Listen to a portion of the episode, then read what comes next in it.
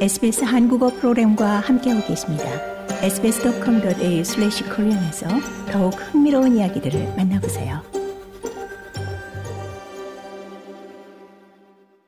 국적이 없거나 여러 가지 이유로 추방할 곳이 없는 난민을 난민 수용소에 무기한 구금하는 것을 불법으로 규정한 연방 대법원의 판결의 파장이 더욱 확산되고 있습니다.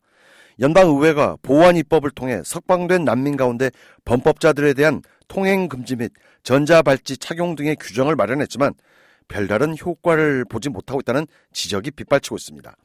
지역사회에 방면된 난민 수는 148명으로 불어난 가운데 3명이 이미 관련 규정 위반 혹은 범죄 혐의로 연방경찰에 이미 긴급 체포됐습니다. 이들 가운데 2명은 아동 성폭행 전과자입니다. 이들은 여성 성폭행, 마약 소지, 미성년자 접근 금지 및 경찰서 11 보고 규정 위반 혐의로 각각 체포됐습니다. 이들 가운데 한 명은 연방경찰이 행방을 찾기 위해 3, 4일 정도를 추적해 왔던 것으로 알려지는 등 사회적 후유증은 증폭되고 있습니다. 다수의 언론 매체들은 난민 난맥상에 대한 정부의 통제력이 상실됐다는 비난을 쏟아내고 있습니다. 논란이 거세지자 연방정부는 추가 입법 작업을 통해 해당 규정을 적극 강화할 방침입니다. 기존의 규정에 대해 풀려난 난민이 지역사회에 위험이 될 것으로 판단될 경우 이민 장관에게 난민 수용소 구금 명령 재량권을 부여할 방침입니다. 해당 법안은 일단 패스트트랙 처리를 위해 5일 저녁 연방 상원의회에서 통과됐고 추가 심의와 논의를 거쳐 7일 연방 하원의회에서 표결에 붙일 계획입니다. 이 법안에 대해 농림부 장관을 맡고 있는 노동당 정부의 머리 와트 연방 상원 의원은 추가 안전망을 확실히 마련하는 법안이다라고 강변했습니다. We are modeling um, this uh, regime on the existing high-risk terrorist offenders regime. Um, so we have some confidence in its 머리와트 농림장관은 거의 테러리스트에 대비한 모델링으로 지역사회 안전 예방의 충분한 대비책이 될 것으로 자신하고 있다며 추가 보안 입법안에는 석방 난민 실태에 관한 이민 장관의 연례 보고서 제출 규정도 포함되어 있다면서 해당 대책에 대한 투명성이 절대 보장될 것이라고 적극 강조했습니다. 하지만 자유당 측은 충분하지 않다는 반응입니다. 상원 의회에서의 표결에 앞서 자유당의 브리치 맥킨지 상원 의원은 추가 보안 입법안을 검토하고 즉각 법안 토론 절차를 거쳐야 한다고 지적한 바 있습니다.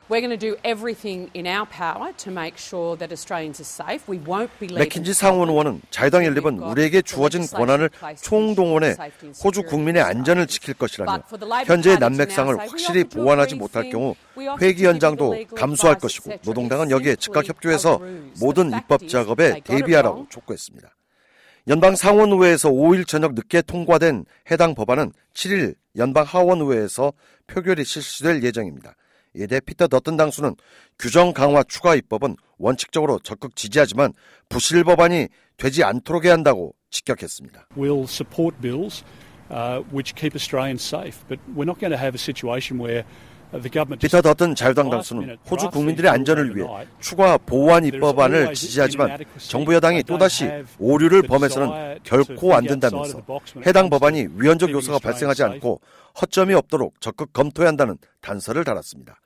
한편 연방 야당 측은 또 클레어 오닐 내무장관과 앤드루 자일스 이민장관이 이번 난민 사태의 통제력을 완전히 상실했다면서 사퇴를 강력히 촉구했습니다. 자유당의 댄 테한 예비 이민장관은 기존의 입장대로 전과가 있는 난민들을 수용소에서 방면할 수 없도록 정부가 사전 조치를 취했어야 했다면서 클레어 오닐 내무장관과 앤드류 자일스 이민장관의 책임론을 강력히 제기했습니다. We want to work with the government to make sure that we can get as many as we can back in detention because it's just been so chaotic the way 단테한 예비 이민장관은 우리가 계속 경고해온 대로 두 장관은 국민적 비극이며 대참사의 장본인들로 호주 국민을 안전하게 보호해야 할 정부의 최우선 의무를 소홀히 했고 지금이라도 책임을 지고 물러나는 것이 국민에 대한 예의라고 주장했습니다. 한편 연방경찰이 어제 체포한 난민은 33살의 남성으로 미성년자 접근 금지 및 지역경찰서 11 보고 규정을 위반한 것으로 알려졌으며 현재 빅토리아주에서 거주 중입니다.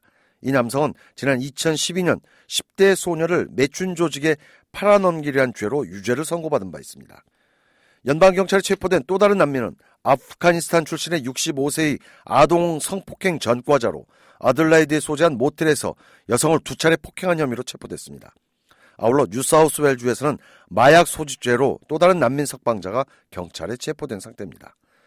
한편 연방 대법원 판결 직후 이민부는 석방 대상자가 93명이라고 밝힌 바 있지만 이미 148명이 난민 수용소에서 지역 사회로 방면된 것으로 파악됐습니다. 실제로 일부에서는 약 340여 명이 풀려날 것이라고 경고했지만 클레오닐 연방 내무장관은 그럴 가능성은 높지 않다는 반응을 보인 바 있습니다. 더욱이 또 일부 전문가들은 연방 대법원의 판결이 특정 상황에 일부만 방면해야 한다는 것인데 정부가 대법원 판결 내용을 지나치게 확대 해석하고 있다고 지적했습니다. 좋아요, 공유, 댓글, SBS 한국어 프로그램의 페이스북을 팔로우해 주세요.